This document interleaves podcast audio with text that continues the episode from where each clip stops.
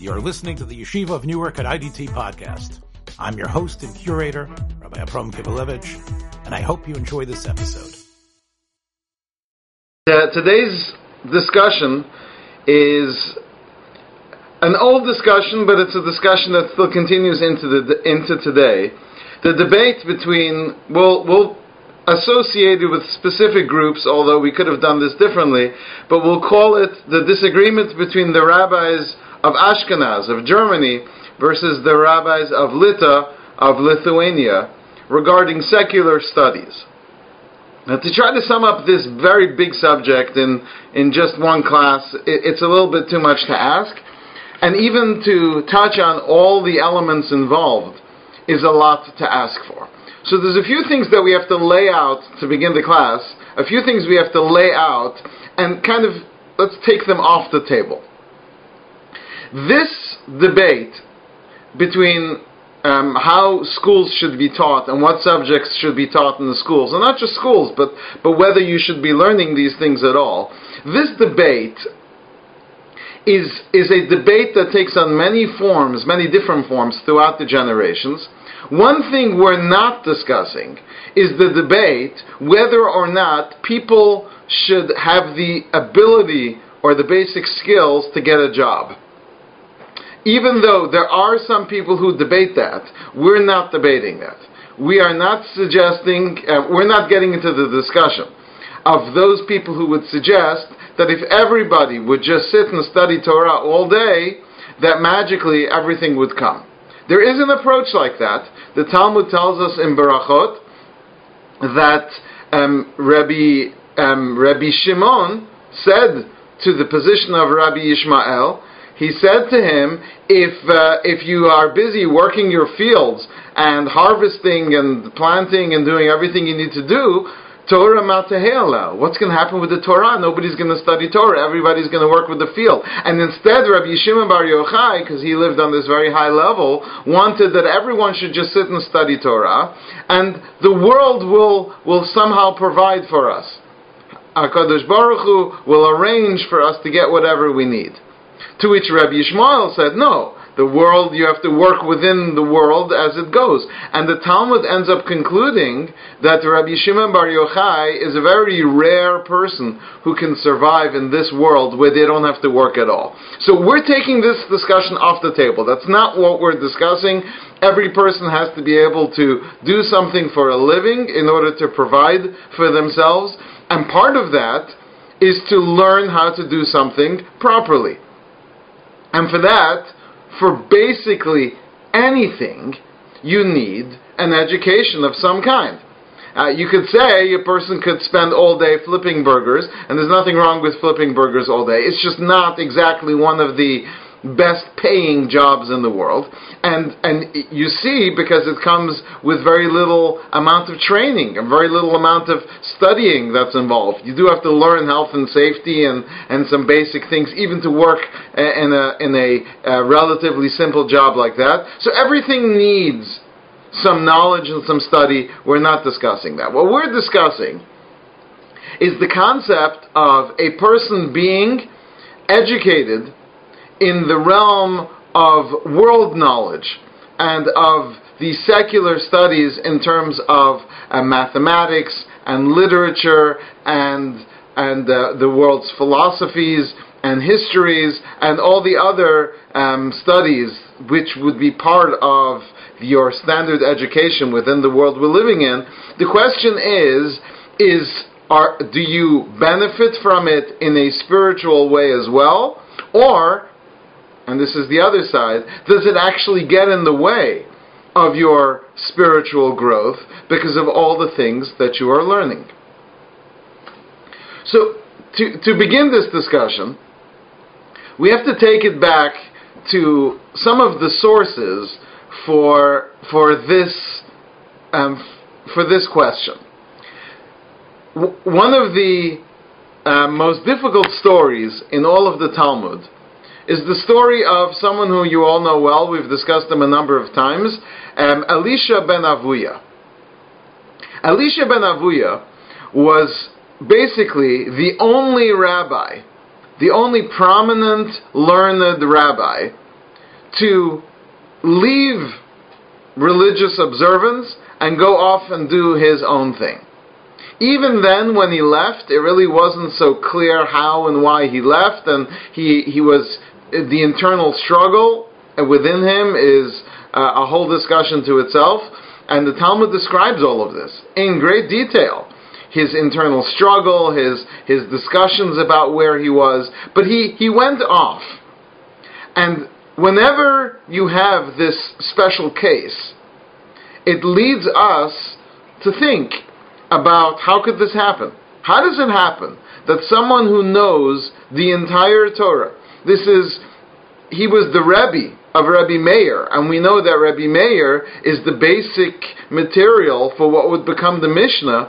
Um, the Mishnah that we have is basically an expansion of the teachings that Rebbe Yehuda Anasi had from Rebbe Meir, and Rebbe Meir studied from Elisha ben Avuya, and that means that Rebbe Meir felt that it was so important that Talmud says this, that even though Elisha ben Avuya was now known as Acher, he was no longer considered one of the sages, he was no longer welcome in the same way, still we accepted Rebbe Meir's teachings from, from him. And the reason is because Acher had all this knowledge of Torah that we need. So our Torah sages are trying, they're struggling to understand the, the sages in the Talmud. How could it be that Elisha ben Avuya could go off that way? And what our sages concluded, according to one of the explanations, was because he was studying other studies as well. He was studying the wisdom of the Greeks, and the wisdom of the Greeks was what drew him away. He was studying Sifre Minus. He would look at other books and other things, and that's what would um, set it, put confusion into his mind. And that's why Elisha ben Avuya becomes Acher. Now, if the simple reading of this teaching in the Talmud is that it's a warning to the rabbis. Don't let any external knowledge influence the way that you think. Because if you, if it will, it's going to lead you to go off the derech, off the path. Yet, and here's here's um, the counter argument. You find these other rabbis who are familiar with knowledge outside of what it says directly in the Torah. So, for example, Shmuel said, "Nihir and li shvili derakie." That to me, I am as familiar with the pathways in the sky as I am with the pathways of Nehardea, which was the, the town in which he lived. That means that he would st- go out and study the stars. Now we've talked about the, you know, when we learned the Rambam, we talked about the idea of studying the stars, but it sounds like he studied more than than just the stars and by going outside and looking at the sky but it sounds like he also delved into the, the knowledge that was available of, of the stars and other areas of the knowledge of the world. And the rabbis all seem to be versed in knowledge of of other areas. And we've discussed this before. Not only that, but the rabbis were um, actually took studies in the black arts and the in the dark magic, in the dark arts, and um, and all kinds of uh, other things, the rabbis would study it in order to have a great knowledge of it so that they could give rulings based on this knowledge. So what we're left with is, or what we're starting with, is this seeming contradiction between the rabbis being urged to gain all this knowledge and to have all this information so that they can bring it all in and use it all to expand our knowledge of the Torah. And then we have this warning about this one rabbi who goes off because he was studying all these books that he shouldn't have been studying. So how do we resolve this contradiction? And this is this is the there are many ways of doing it, but this is really the point of what it comes down to. How do we understand what should be brought in and what should not? So we're going to skip ahead a long time.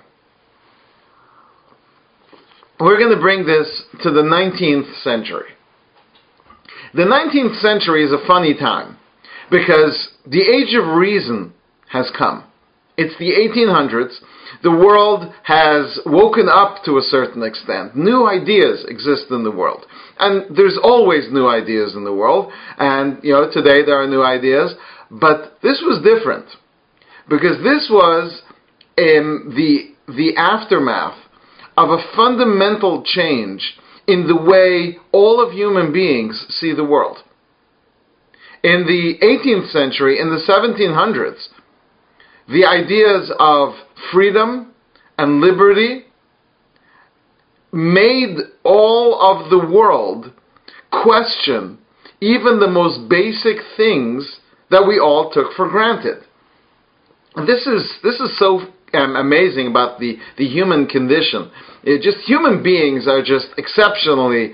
I mean, it's hard hard to know what to compare it to, but but humanity is able to be so so brilliant, absolutely brilliant. We I, I don't know how to say it any better than this. I'll just pick one example. We have harnessed we have harnessed bacteria we have harnessed um, let's we have harnessed mold to turn it into medicine to help deal with infections inside the human body. We are manipulating and making use of things that are impossible for us to see with our eyes. Human beings. We took control of it. And we're the same human beings who found a way to use um, nuclear power to either blow up an entire country or to power an entire country, uh, assuming we can figure out how to do these things safely. So the human beings are amazing, and at the same time, we seem to be the dumbest species in the universe. We will listen to and buy into whatever people tell us and just accept things just blindly because that's what everyone believes. We're if you they they've done these studies. Everyone's seen these studies. We we um, um, there are a number of ways that these studies have been done, but where they put 10 people into a room and they show you a, a, a, blue circle and they ask you what color the circle is, and after nine people say it's red, the 10th person is so embarrassed to say that it's blue, even though it's blue right in front of them, they also say it's a red circle. And that, that's the power of things like propaganda and, and other elements within society that can drag human beings away from, from truth and reality. And, and that, and convince us to believe a certain way. It, it's hard to understand how human beings can be so intelligent, yet at the same time be so naive and gullible. Now, I'm not saying that everything that human beings believed in the past is a result of naivete or gullibility. On the contrary, it may be, it could be, that in many ways some of the things that people believed in the past were, were actually more true. And maybe now humanity has developed something uh, different. Let's take an example. Let's take one, one big example related to the changes which took place in the, in the 18th century, which would then lead into the 19th century. Let's take, for example, the concept of a king, a melech. It used to be, up until a certain time, that people believed that there must be a king. God made kingdoms, excuse me, in the world, and without a king, you don't have a society. The king is the best form of a society because what you have is one person who's special. Not only is this person special, but this person is divine that means that they are a messenger of God, and therefore they get all the power in the world. And if God has all the power, then this person who's his representative in the world should also have all the power. Society believed this. In fact, there were some societies that were still believing this in the 20th century.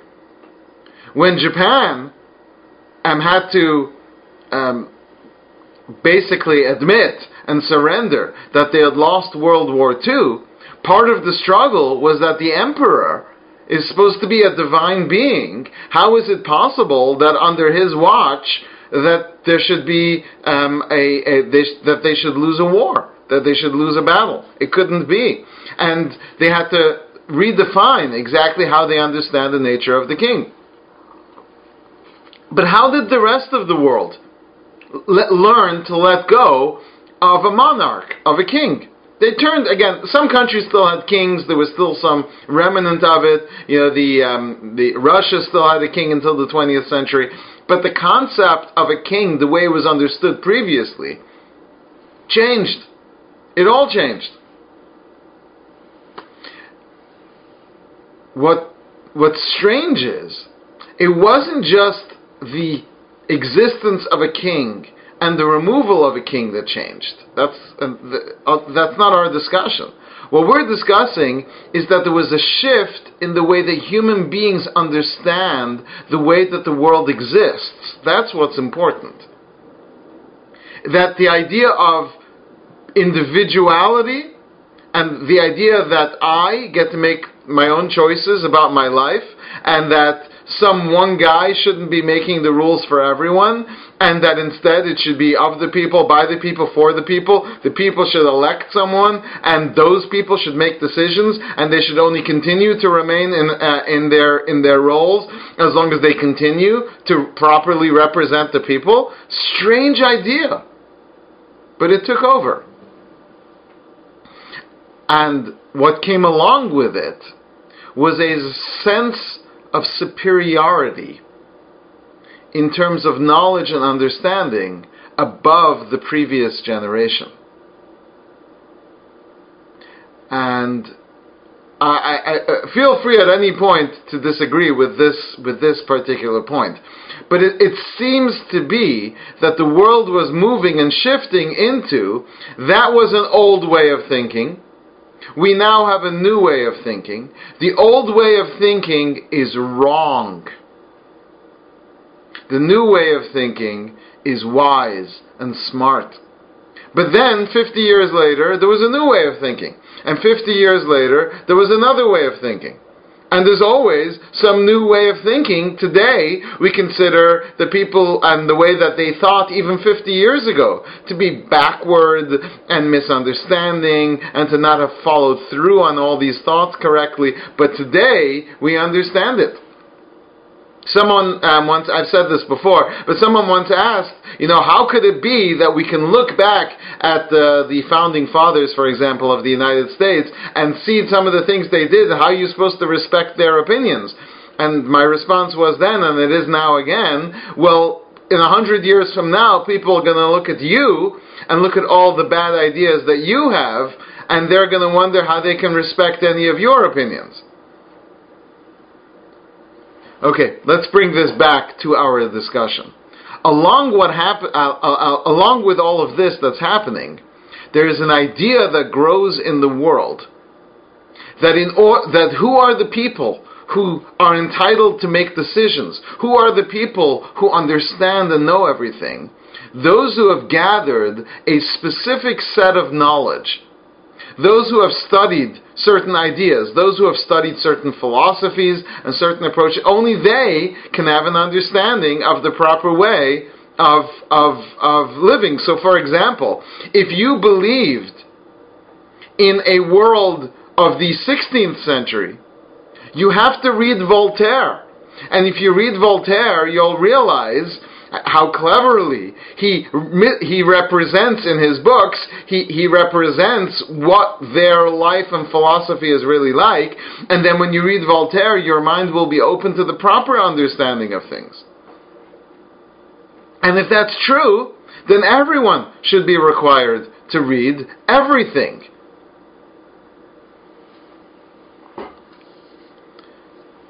In no place was this more stressed than in the German intellectual societies. Germany was in the 19th century, was the center of the world, certainly of the Western world, when it came to knowledge and understanding uh, of education, advanced education, and the most forward and advanced interesting word to use, advanced thinking at the time. And they felt like the only way humanity was going to get better, the only way that humanity was going to improve, was for all of humanity to become educated and cultured and advanced. It's a little bit ironic to be speaking of all countries in the world, uh, speaking of Germany in this way, uh, because we all know that if you fast forward a hundred years after that, you've got the Holocaust. So how did it go from from being the most sophisticated and advanced, cultured um, society in the world at, at its time to becoming the most monstrous um, society the world had ever and hopefully will ever see? It's th- that that's a whole um, discussion to itself also, but it kind of makes you question a little bit the premise of the original idea.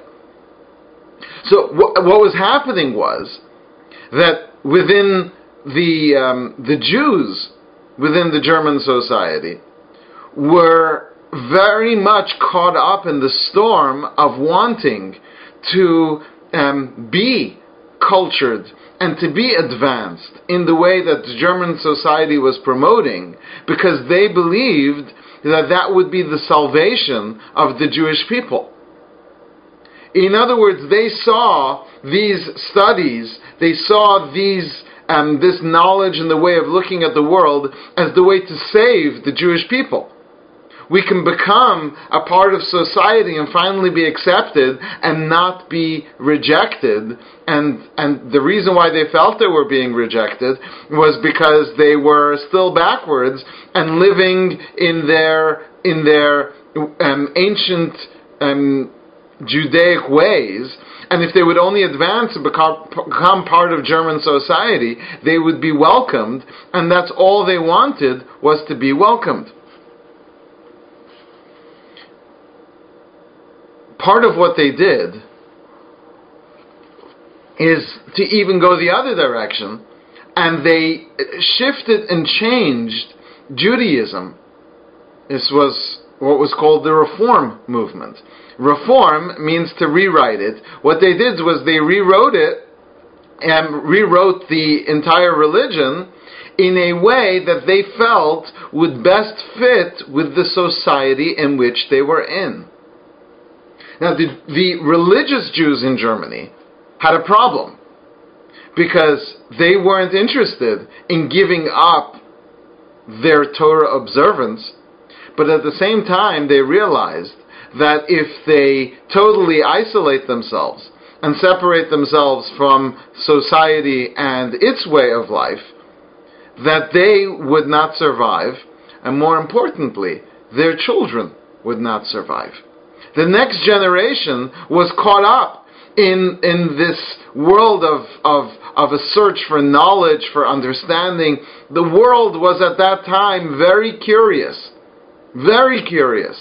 Everyone wanted to understand everything and know everything, and this is the, the beginnings of the Industrial Revolution.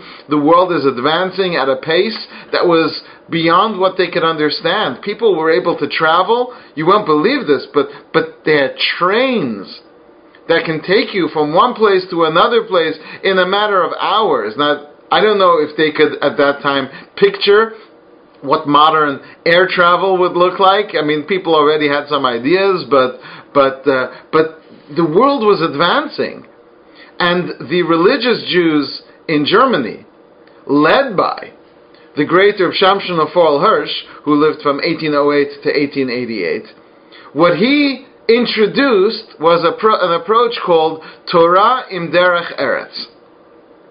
Torah im derech eretz means that you study Torah, Torah is the way that you live your life.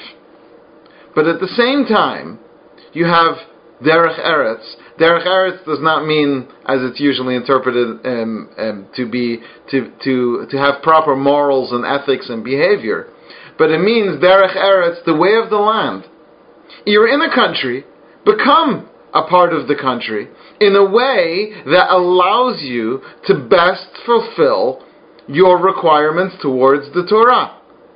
So what he did was he suggested that everyone should. There should be studies, secular studies. People should be studying um, science and math and the uh, social studies and the other things. For, for what purpose? For the purpose of knowing and understanding the world as it is, for the purpose of being able to function in a cooperative way with society at large. And so every rabbi, um, you know, after that, in the future, every rabbi who became a rabbi in the German community, I mean, he was in Frankfurt, but the entire German community, every rabbi also had to be a doctor. Uh, uh, of some kind. You have to have your uh, doctorate in order for us to recognize you as a rabbinical figure. We also need you to be able to represent us to the world and to have that world knowledge which allows you to connect with um, the communities within the society of today. If we shift our view we'll move the satellite view from Frankfurt, Germany, to, let's go to Lithuania, to Lita, and let's look at the town of Brisk, where Reb Chaim Brisker was there. Uh, he was uh, he lived from 1853 to 1918, so basically the same time, a little bit after Reb Shamshon Hirsch. And to him, this was a horrible thing the idea of introducing into your studies, into your um, knowledge, garbage. And I'm saying garbage because that's the way it was viewed. It's garbage. Meaning, why in the world would anyone want to know what Francis Bacon had to say? Or Spinoza?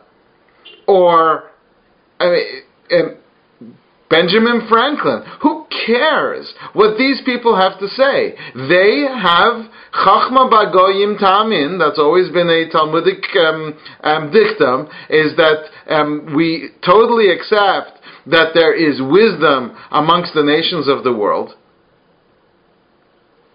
but not Torah. There's no Torah amongst the Goyim. So what do I need this knowledge for? Could you imagine if I come over to someone whose job it is to be an, uh, a, a, a, let's go with a plumber. His job is to be a plumber, and I and I give him a free ticket. It says here, here's a ticket so that you can go and study how to how to catch fish professionally. And tell you, what do you want from me? I'm a plumber. What am I going to learn how to catch fish? So says um, the Lithuanian rabbi said, your job is to study Torah. It's to be a frum Jew.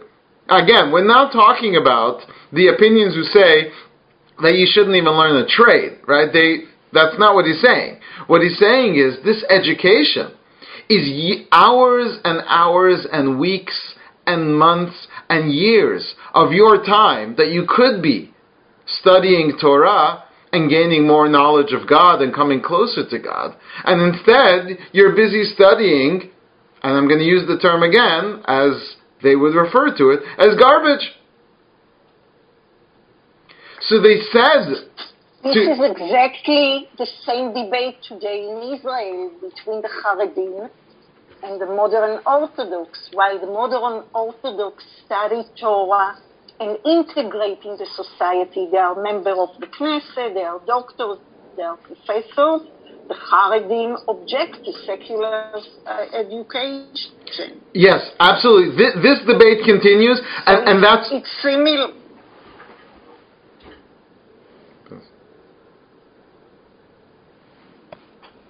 No, so it's a similar debate. Right. So th- this debate, absolutely, it continues even until today, and, and that's the reason why I'm phrasing it in two extremes. I'm sure everyone's noticed how we went from extreme to extreme. And, and the reason is because we have to be able to look at and analyze each of them, what they're trying to say on their own, as we said in our first class. If you can't see each side's perspective, then your opinion is not really an opinion, you're, you're, because you haven't seen what there is to see. So we have to phrase it, but yeah, it's, it still continues until this day. It's the same debate about what to do today, but um, I, I do want to um, make um, one one small note though. We, have to understand some of these things are based on different ideas. So, for example, being part of society or being part of, let's say, the Knesset. So there might be other reasons besides for secular education why someone on that side would not want to take part in in in politics which is which is here we're just referring to even becoming doctors and lawyers. Right? Oh, they, they discourage it they discourage you from going to, and even there you'll see that many of them, there are many religious doctors and many religious lawyers, but still, and I think this is what it comes down to, even those who do become doctors and lawyers, they're only studying those studies in order to allow them to get a job. They'll study everything there is to know about medicine so that they can be good doctors, but their studying of history is not because they want they appreciate the history itself, it's because you can't go to medical school unless so you have a piece of paper that says that you studied these histories. So even those who do go, it's about the perspective of how you look at those studies. That's very much a part of this discussion. Now, what's interesting is that you would expect that the rabbis of Lithuania would have excommunicated the rabbis in Germany and that the rabbis in Germany would have excommunicated the rabbis in Lithuania because that's what we love to do as Jews, right? When someone does something that we think is, is radical, we, we, we, what's the term? We cancel them, right? That's the, that's, but we didn't do that. It's really interesting. They asked Reb Chaim Brisker, they asked him, you know, what, what should we do about what's going on in Germany? And he said, that's what they need. This is what we need, and that's what they need. And that, that's, that's a rarity, and it, it just goes to show you um, how sometimes, even though we've said in previous classes that sometimes even the greatest of people, we, you know, we're so we're, we're, still human beings. Every every all these great tzaddikim, all these great wise people, and you wonder like, how could someone so smart and do something like this? They're still human beings. So how could it be that such great people can get into personal squabbles amongst each other? And yeah, you know it can happen. But sometimes you see from those who rise above this. This did not turn into that, and the communities were still able to get along, but you still had this essential disagreement, fundamental disagreement, about how to approach things. In, in Lithuania, this got a little more complicated when the Russian government basically said that either the Volozhin yeshiva begins to teach secular studies, or, or they will be forced to close. Uh, the yeah, the the Volozhin Yeshiva, which was started by Reb Chaim Volozhin, who was a student of the Vilna Gaon, um, whom we spoke about uh, previously. The Volozhin Yeshiva was at that time really, it's called the mother of the yeshivas, but it was at that time the center of all Torah study in that part of the world. It was the biggest yeshiva, and it was essentially, um, really the only major yeshiva in the world. It was the yeshiva. And they had a choice. They could introduce secular studies, which was what the state was requiring them to do, what the government was requiring them to do. But the rabbis were concerned that this would undermine the whole concept of the yeshiva, and so they let the yeshiva close. Volozhin Yeshiva was closed rather than to introduce secular studies. you should appreciate how the debate, when, when we look at what's happening in Eretz Israel today, and to a certain extent in the United States as well, you can see that it's it's steeped in in a, a debate that goes back 150 years. Yes. I I hope you hear me. Yeah. Can you hear me? Yeah. Um, I read about uh, Raphael Shimshon Hirsch, and what I know about that, that he, as a matter of fact, that was, he didn't have any other choice. Otherwise, it was in Frankfurt. Uh, he could lose a lot of people. Many, many people draw, drawn on to to um, to uh, reform, and he was so afraid, and that was his way to bring him to bring the people to his way, and it, I think he did it because he didn't have another choice. Okay, so um, it's interesting you say that because there's a debate about Reb Shamshon Rafal Hirsch. There, there's a debate. and there are those who suggest exactly what you just suggested, which is that Reb Shamshon Rafal Hirsch also agreed that it would be better not to study secular studies, but felt like this was necessary. However, there are others who don't read that. They don't read the story that way. They read into the way that he wrote it and the way that he explained it that he said, no, this is actually a better way of being. He felt that he felt that this was actually better. That you're a better person and a better Jew and a better, if you have this world knowledge as the world presents it. And this is a very important debate because what happens when you comes to a society that no longer forces you to have secular studies? Should you continue to have the secular studies because you benefit from it, or should you stop doing it because it's no longer required? So the way that you're presenting it, obviously you're reading it from um, whoever's book you're, you're reading, felt like this was a concession. Uh, it- we, we had to, we had to uh, concede in order to reconcile the, the problems of the day. But not that we really want it to be that way. Okay, so um, let, let's let's look in the other direction. Let's look at it from the perspective of the of the rabbis. What exactly? I'm talking about the Lithuanian rabbis. What exactly are they worried about? Again, we're not talking about learning basic math and and how to read and write. We're not talking about that. I know there are people who debate it, but we're not discussing that. If you can't make a calculation of of what uh, of what you know um, ten times five is, then you're not fully developed as a human being. Uh, and I, I- I shouldn't use such simple math. You should certainly be able to do more complicated mathematics than that. Addition, subtraction, multiplication, and division, even that is not enough. You have to have some knowledge in order to be able to function as a human being. The question is how much how ad, how much advanced knowledge do you have of subjects that you're not necessarily going to study? Uh, I'm sorry, that subjects that you're not actually going to use in life. Yep. I, I, I remember I was once uh, teaching uh, a, one of these uh, subjects, and you know, as a teacher, you get. Uh, I was teaching um, um, y- young boys, obviously, and uh, the uh, that's that, those are the ones who asked this question. The question was always, when am I ever going to use this? When am I ever going to need this? Why am I studying this? So my answer was never, um, you know, well, you know, you have to study this because the government says you have to study it. That's not a good answer, and it's not the true answer. The true answer, the real answer, is that the reason why you should know this stuff is because it'll make you smarter.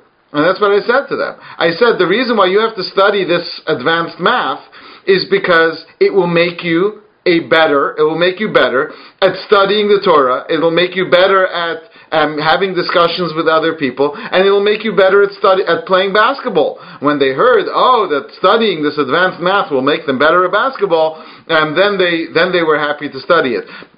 What does that mean? Does studying advanced math really make you better at basketball? Not because you can use the quadratic equation to calculate in how many seconds will the ball hit the net. That's not, that's not what it does. What it does is forcing your mind to think in different ways and to look at things in different ways makes you a generally more advanced person. And that's part of what Rav Shamshon Rafal Hirsch was trying to give over, according to those opinions, was that on the contrary, the world has discovered all this knowledge and if you can bring it into your uh, into your mind in, in, a way, on the contrary, do it in a healthy way, do it in a proper way, study it in a systematic way, and you'll see. Now, on the other side, what we're not discussing also is a separate issue, which is the depravity of the culture in the world of education out there. In other words, what's happening on your typical college campus is dangerous for many more reasons than for anything which may be slipped into the education. As we know that the college campus is typically is a place where the moral standards are not necessarily the same moral standards as society at large and also, at the same time, there's a culture and there's a very strong influence of people to think a certain way and to act in a certain way that's very difficult to overcome. We're not discussing that situation, the, co- the situation of the college campus. We're, we're speaking theoretically, in a vacuum let's say, the University of Berlin in the year 1900, where even though obviously for their society it was very, uh, it was depraved in, to a certain extent, but but um, you know, compared to us, we would. But still, it was mostly about education. Well, maybe um, I, I should. I don't want to pick on specific colleges. You know, propaganda was always propaganda. But but the the idea that assuming we could separate and we're only talking about the studies and the subjects that are being taught. Another issue to take into consideration, and I'm trying to put too many parts together here, is that the Torah itself also has these subjects. The Torah itself contains mathematics. In order for someone to study the Talmud from one end of the Talmud to the next, you have to be able to do advanced calculations. If you can't do advanced calculations, then you cannot complete the Talmud. And it's shocking to a certain degree that there are, there are so many people who are battling against basic mathematics in, in certain schools and it's because they're looking at it as some external influence, when the fact is that the Torah itself has all this advanced um, mathematics. And mathematics is just one example. Uh, there are other areas within the world of knowledge, science, uh, zoology, the Talmud has pages and pages and pages on on the nature and structure and the makeup of animals and and and so um, it, it, seems like a person should have knowledge of these things, and not just from from you know the Talmud tells us the one of the rabbis before he was allowed to give rulings on animals and their blemishes, he had to go w- work on a farm for eighteen months so that he would know the animals. That's, that's actually going out there and studying. So then what's the problem? What is the problem? The problem is that the mathematics are not being taught from a Torah perspective. The, the, the mathematics are being presented as, as a package with secular knowledge, which for many religious people, they said, "Why do we want this?" I see someone uh, someone added to the chat. Absolutely, the law is also in the Talmud. Yeah, an analysis of law and the logic behind law, pages and pages. And you see sometimes when a lawyer uh, opens up the Talmud and begins to study it for the first time, he says, This is incredible. All these ideas that we're studying today, 2,000 years ago, this was already discussed and, and analyzed by the rabbis on such an, an intensely deep level.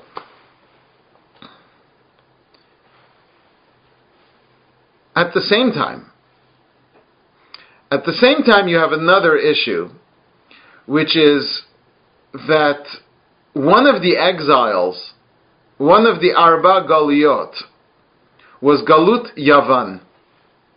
And what was Galut Yavan?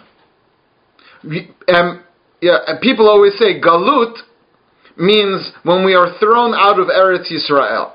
That is a mistake. It is wrong. It is not the interpretation of the word Galut. And that's why some people who try to look at the Jews who are currently in Eretz Israel as being um, redeemed and the Jews who are out of Eretz Israel as being Begalut, that's wrong. Because you can be in Eretz Israel and in Galut. How do we know that? Because in Galut Yavan, we were in Eretz Israel, we were in Galut. What was the Galut? The Galut was we were thrown out of a state of living a Torah observant world, and we were forced to live by the way the Greeks wanted us to live. They prohibited Shabbat. They prohibited Brit Milah. Why did they prohibit Brit Milah? Why did they stop us from having a, a Brit? Why do they care about such a small, minor ceremonial procedure? The answer is because they had a philosophy. Their philosophy was the worship of the human body. That your body is a temple and needs to be treated with respect, and you can't blemish or cause harm to the body in any way. And so the Brit Milah went against their beliefs and their cultures. So when they imposed their belief and their cultures upon us, and therefore we were unable to live in the Torah way of living, then we call that a galut. So argue these rabbis, think about it for a second, right? If you're, if you're telling me that, then if you're enforcing me to study Chochmat Yevanit, just the new form of Chochmat Yevanit, so instead of learning Socrates and Plato and Aristotle, instead I'm going to be learning about Kant and Hegel and Schopenhauer, what's the difference? Interesting argument, right? So you're wanting me to study these things, then then um, the, you're basically imposing on me what the Greeks tried to oppose on me. You know what we did when the Greeks tried to oppose op- oppose us? We said Mi LaShem Elai, and we raised up our swords and shields, and we fought. It's so interesting because it's like the Battle of Hanukkah then becomes the representation of the Chachmat HaTorah versus the Chachmat Yevanit. So, what's the response to that? What's the response to that? What is the difference between? I, I, I know I'm not. I haven't been quoting names because I think it gets confusing when you quote names. But these are all the actual arguments that were being presented by the different people in this question of what should we do? Do we study the secular studies or do we not? So what's the response to that? What's the difference between the secular studies today and the Chochmat Yevanit, which we all agree was so destructive that we call it Choshech al Pnei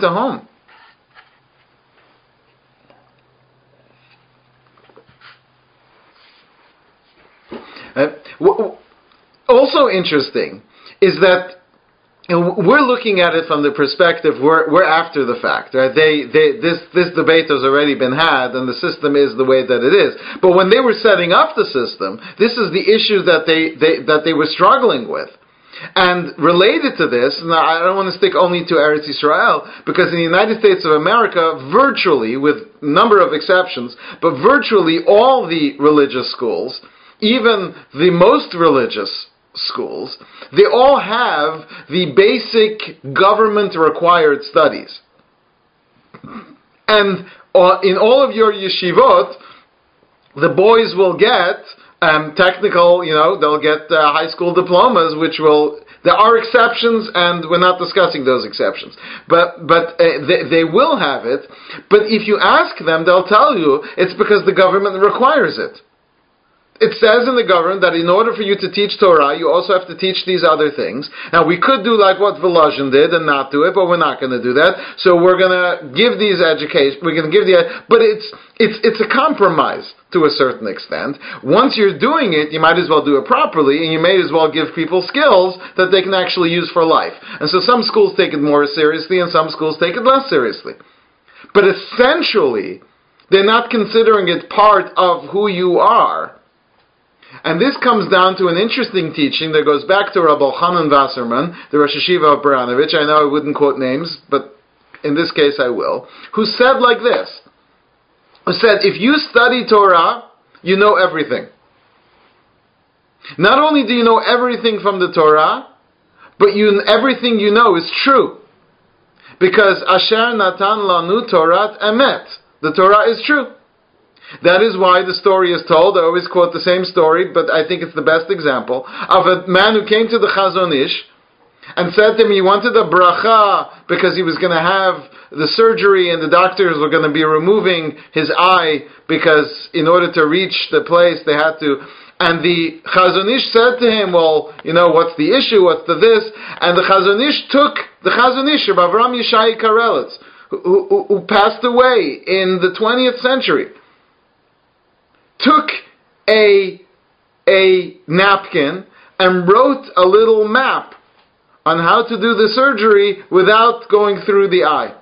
And he gave it to this man. The man went to the doctor and said to the doctor, "This is what my rabbi said." He said, "You went for a second opinion." This is. He said, "No, no, this is my rabbi." He's like, "No, no, no rabbi did this.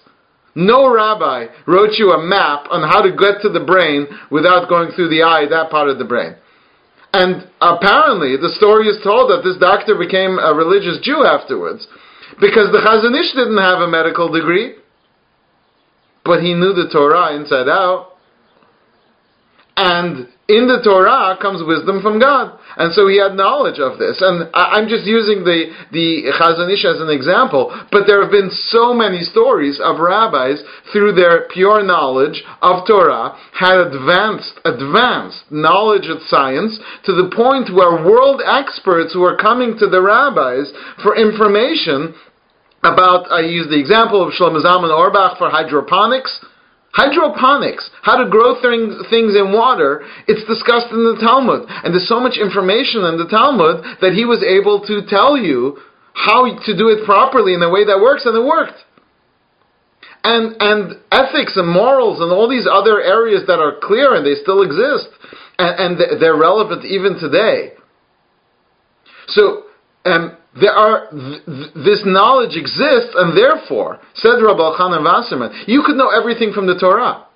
So as soon as you read one book outside of the Torah, you've now f- ruined your perfect knowledge of the Torah with other information that's going to take you away from the truth. And he felt like a secular education was a way of diluting what would be pure and true knowledge with other stuff. What's the response to that? So the response to that, coming from the other side, is that, and this is what it comes down to. The answer that the Talmud says, how could Rabbi Meir learn from Acher? How could Rabbi Meir learn from Acher? And this is the answer, in my opinion. Everyone's welcome to disagree. But in my opinion, this is the answer. How could Rabbi Meir learn from Acher? Says the Talmud, Rabbi Meir, Rimon Matzah, Tocho achal klipo zarak. That means that Rabbi Meir found the rimon, he found the pomegranate, and he knew how to peel. He knew how to peel off the layers and say, these are, this is this stuff, and here's the good stuff. And he was able to eat the fruit. And what's required, again, my opinion, I'm not the first one to make this suggestion, but you know, this kind of balanced approach is that the answer to all of these questions is you cannot have what's happened in many, many Orthodox societies where they have given primacy as if science and history and social studies, those that they have the truth, and now we have to figure out how the Torah is going to fit in with what's the truth. That person is already off. According to Rabbi Chanan Wasserman, that person has lost all their Das Torah. Because you're assuming that the human mind is capable of grasping true knowledge. And so funny. It's funny. I, I, and I say funny not in that, I mean hilarious. That human beings today believe they've got it figured out. And human beings 20 years ago believed that they've got it figured out. And a hundred years before that, that they haven't figured out. And a thousand years before that, they haven't figured out. At what point does humanity wake up and say, hey, Maybe we don't. And it's amazing what they believed. Aristotle believed that all things move downward, that heavy things will fall faster than, than lighter things. And they believed that the, the sun revolves around the earth as do all the planets in the way that, and then they realized it's not like that. There are, um, there are this many elements that the physical world is made up. People were learning new things and they kind of laughed at the previous generation, but laughing in a way where they're so confident that we know everything. And in a hundred years from now, society would look at our society and say, what a bunch of buffoons. And the question is why we don't look at ourselves and say, what a bunch of buffoons. So, what it comes down to is for a person who understands the Torah as being the Torah of the Jewish people, this is our knowledge, this is our understanding. There's no reason why anything has to contradict it. There's out there this Chachma Bagoyim Tamin, as we said before. Why not have that wisdom? The issue only becomes when your chachma in your mind clashes against your Torah. When, when, you, when you face a struggle where you have to, but if you can filter, if you can figure out what's the klipa and what's the peri, what's the fruit, if you can understand, and the problem is, it's a serious problem, is that it's very hard to do that today. It's always been hard. But it gets harder with each generation as the knowledge of the world advances and as the society becomes more and more against religion, against spirituality, against people looking for deeper meanings within the world. And the world becomes more about indulgence and how can I have more? And how can I do more? How can I have more fun? How can my life become more exciting? rather than I mean think about this. I, I, I'm gonna I know I'm running out of time, but I think this is an important question. If you went to your average teenager, maybe I'm wrong, in the in the in the 19th century, and I'll say into the, uh, even through the 20th century, if you gave them a book, let's say an almanac, with all the knowledge, your your typical intellectual child will read it cover to cover. Today, you have online all the knowledge in the world. All the knowledge in the world. In fact, you have so much knowledge available to every person at their fingertips that it's more knowledge than any human being can ever put together. That more than anyone could ever read. More than anyone could ever analyze. Wouldn't you expect that our children today should be the most intelligent, advanced generation in the history of the world. Just Wikipedia. I know not everything on Wikipedia is true, but but um, but just Wikipedia. Shouldn't the kids just spend all day reading Wikipedia articles? And there are. Thanks for joining us for another episode from the Yeshiva of Nehardea at IDT Podcast. Be sure to subscribe on your favorite podcast app so you don't miss a single episode.